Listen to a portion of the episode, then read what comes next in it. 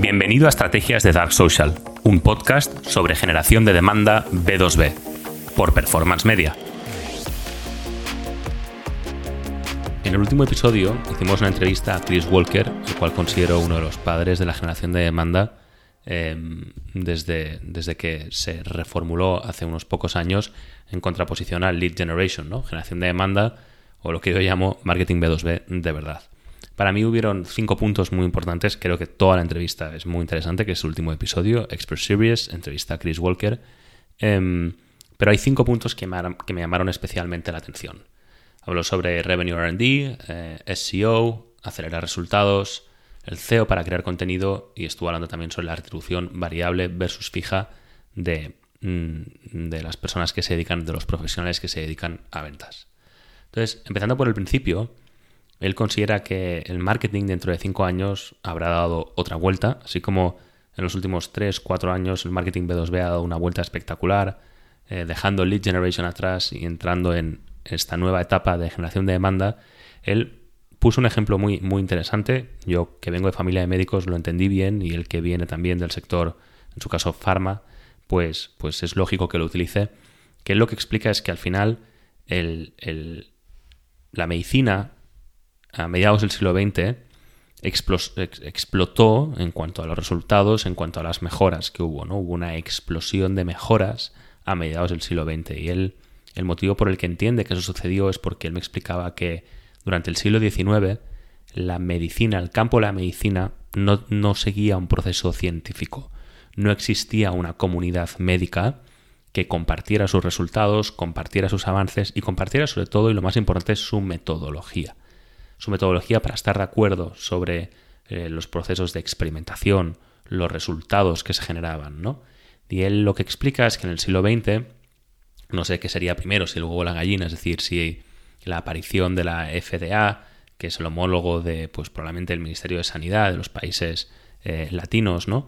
Em, pero eh, genera que en algún momento la comunidad se pone de acuerdo sobre cuáles deben ser los estándares de experimentación para poner en conjunto los nuevos avances, los nuevos descubrimientos y poder validarlos por la comunidad, ¿no? Incluso poder trabajar juntos en conseguir esos nuevos descubrimientos mediante la estandarización de la investigación, la estandarización sobre cómo se validan esos resultados, etc. Dice que realmente lo que, lo que hizo avanzar de forma tan rápida la medicina a mediados del siglo XX fue precisamente eso, ¿no? La coordinación de la comunidad científica en el, cambio de en el campo de la medicina. Él lo que explica es que hoy en día el marketing B2B se encuentra en el siglo XIX. Y tiene toda razón, yo mismo me he visto identificado ahí porque lo he vivido. Cuando uno empieza a hacer marketing B2B, se da cuenta de que realmente no existe un manual, no existe un consenso sobre cuáles pueden ser las buenas prácticas. Hoy en día, la mayoría de marketers B2B, cuando tú les preguntas qué hay que hacer para hacer venta B2B, te habla de webinars, te habla de ebooks, te habla de prácticas que no funcionan, te habla de SEM o de SEO incluso, lo cual prácticamente a ninguna empresa le funciona, o por lo menos a ninguna de las más de, ya van siendo más 50 que 25 empresas con las que he hablado este año. Em, un dato también interesante es que eso puede estar sucediendo porque, exista, porque precisamente no existe un consenso por parte de la comunidad de marketers B2B sobre cómo compartir los resultados de las nuevas estrategias que estamos llevando a cabo. Incluso en generación de demanda falta ese consenso, falta ese proceso científico a través del cual la comunidad de marketers B2B nos pongamos de acuerdo en qué funciona y qué no. Y un ejemplo muy evidente de eso es que no estamos todos de acuerdo en qué significa un lead cualificado. Y de hecho, Chris, y eso es algo que yo también aplico, utiliza un concepto bastante interesante para entender que es un lead cualificado independientemente de la empresa que tengas delante, que es cualquier lead que venga de una fuente de generación de leads con más de un 3% de conversión de lead a cliente y que se encuentre en una etapa de conversión con más de un 25% de posibilidades de conversión al cliente. Eso es un lead cualificado a nivel técnico.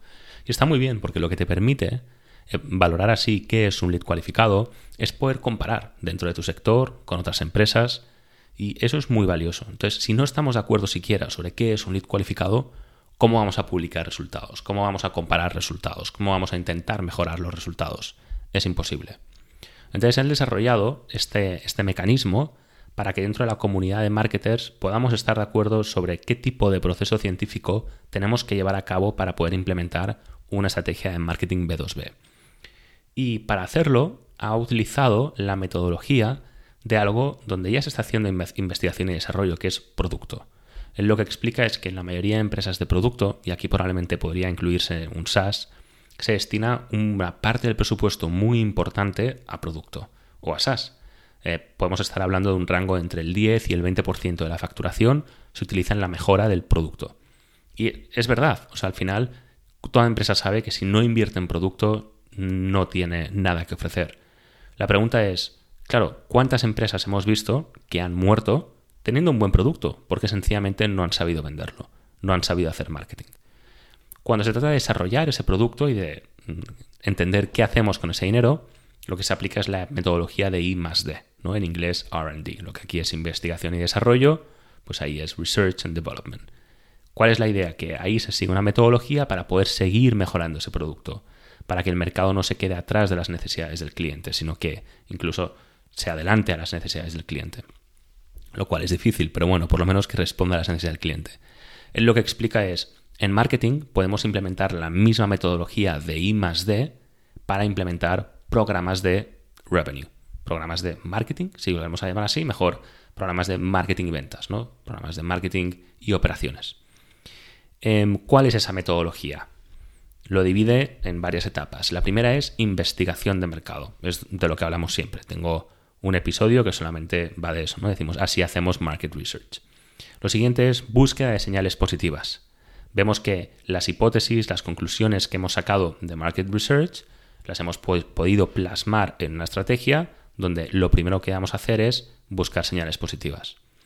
La segunda etapa, Market Research, sería la etapa cero, ¿de acuerdo? Y buscar señales positivas es la primera etapa. La segunda etapa es, vamos a intentar replicar los procesos de trabajo a través de los cuales hemos buscado señales positivas. Tercera etapa, escalar. Cuarta etapa, eh, integrar dentro del equipo. Y quinta etapa, únicamente optimizar y monitorizar. Tengo un episodio que va únicamente sobre esto, que es Revenue R&D. Al final, lo que él busca es que dentro de una empresa tengamos, dentro de una empresa, no ya de la comunidad, tengamos un mecanismo a través del cual seamos capaces de validar programas de revenue, programas de generación de demanda, de una forma científica.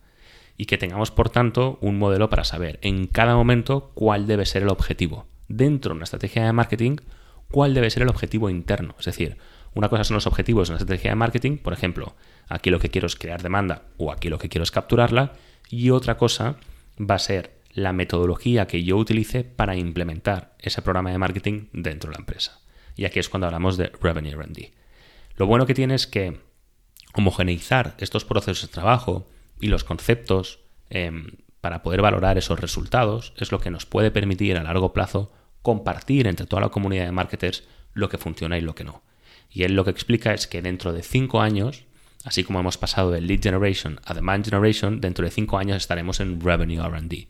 Que no significa que, a mi modo de ver, que generación de demanda se quede atrás, sino que lo que vamos a hacer es implementar el proceso científico para las estrategias de generación de demanda.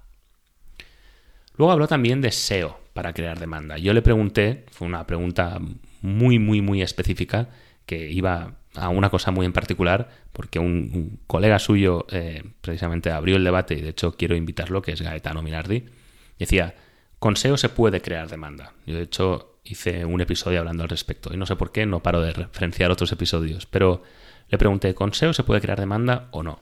Y él lo que dice es, no, con SEO no se puede crear demanda en ningún caso, porque incluso cuando vas a Google a buscar una keyword con intencionalidad de compra, sin que antes hayas interactuado en ningún otro lugar, dices porque probablemente, aunque sea, hayas hablado con el CEO de la empresa, hayas hablado con alguien, alguien te lo ha dicho.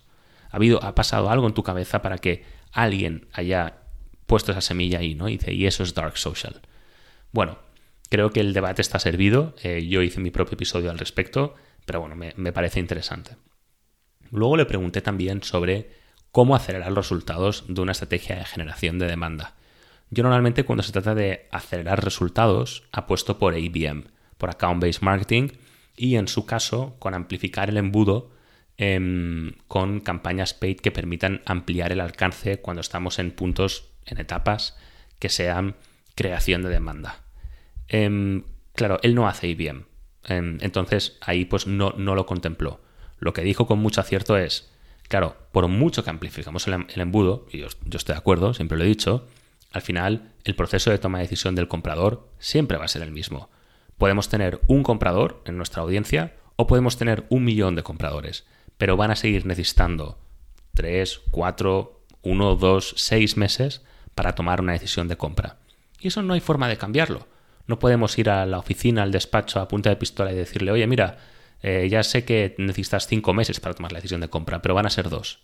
Y ahí está la magia de la generación de demanda, ahí está la oportunidad de la generación de demanda, y eso es lo que muchos CEOs no entienden. Tú no vas a poder acelerar nunca una decisión de compra. Por el mero hecho de que hayas generado un lead que está a cuatro meses vista de tomar una decisión de compra, no significa que estés generando resultados. El, potencial que tiene generación de demanda es que de una forma escalable, sin necesidad de poner un comercial que cuesta dinero, vas a conseguir esa misma oportunidad pero no vas a hablar con ella y por tanto no va a entrar en el departamento comercial hasta que no se encuentre el momento de compra. Y ahí está la rentabilidad de la generación de demanda. No es que la generación de demanda acelere el proceso de toma de decisión. Es que hablas con compradores que ya están en el momento de compra y lo saben todo de ti. Entonces, convierten mucho más y convierten mucho más rápido. Lead generation, ¿qué es lo que hace? Te mete leads que a lo mejor ni siquiera han, ni siquiera han identificado la necesidad. Entonces, con mucho acierto, cuando a Chris le pregunto sobre cómo se puede acelerar los resultados de una estrategia de generación de demanda, lo que me dice es, no se puede porque no puedes meterte en la cabeza del comprador y decirle lo que tiene que hacer. Totalmente de acuerdo. Luego le pregunté sobre la posibilidad, sobre qué él piensa sobre el hecho de que los CEOs sean quienes crean contenido. Y una vez más, con mucho acierto, me decía, hombre, lógicamente no todo CEO quiere crear contenido, todo CEO debería crear contenido y el hecho, por tanto, de que no lo hagan es un coste de oportunidad.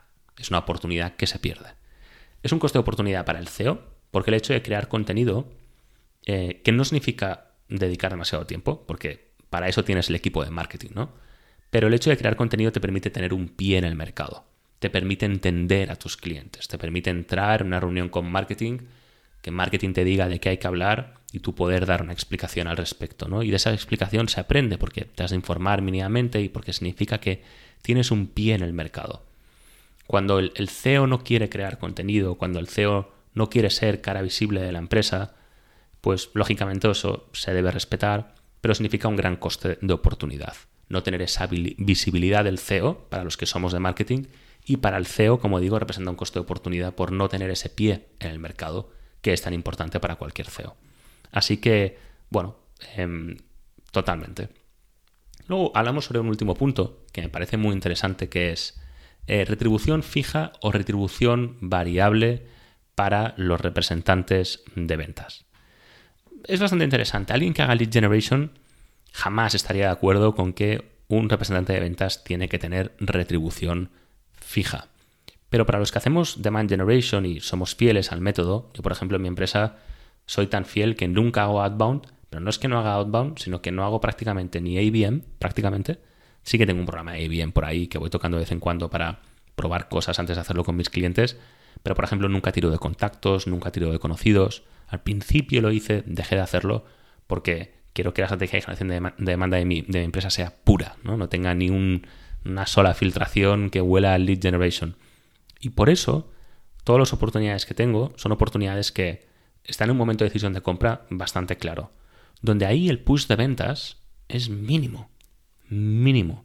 Lo único que necesito es alguien que haga venta consultiva. Es una especie de consultoría lo que das en esa venta. No es de convencer a nadie, es marketing quien convence, no ventas. Entonces, por ese motivo, no necesitas compartir em, no, no objetivos de ventas, sino los resultados de ventas con el comercial. Porque quien realmente está generando las oportunidades y las está cualificando es marketing. Ahí ventas, cuando dejas de darle esa retribución variable, consigues que la venta sea mucho más consultiva, que sea mucho más relajada y en la mayoría de ocasiones incluso que funcione mejor. Tanto para quien es ventas, que ve cómo su trabajo se valora todos los días, como para el propio cliente, que ve menos presión comercial, pero lógicamente sin olvidarnos del cliente, y eso creo que es muy bueno, y eh, tanto para la empresa, porque al final es capaz de hacer una previsión y los resultados acaban siendo los mismos.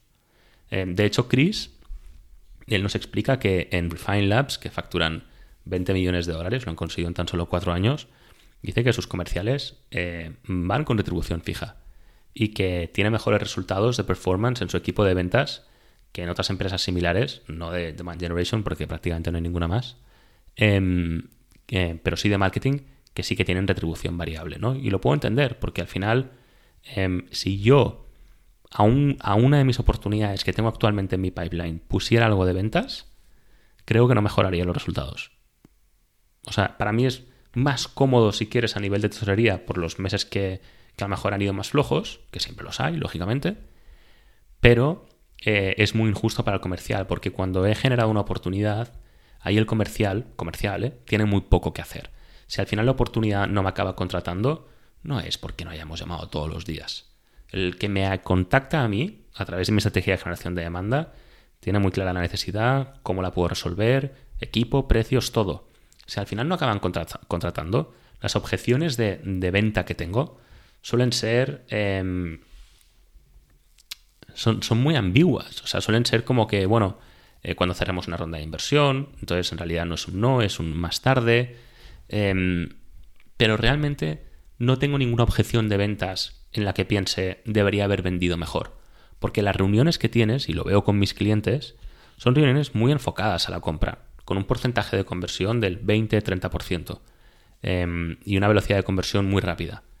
Em, eso significa que eh, ahí no falla, un, no hay un problema de un discurso de ventas.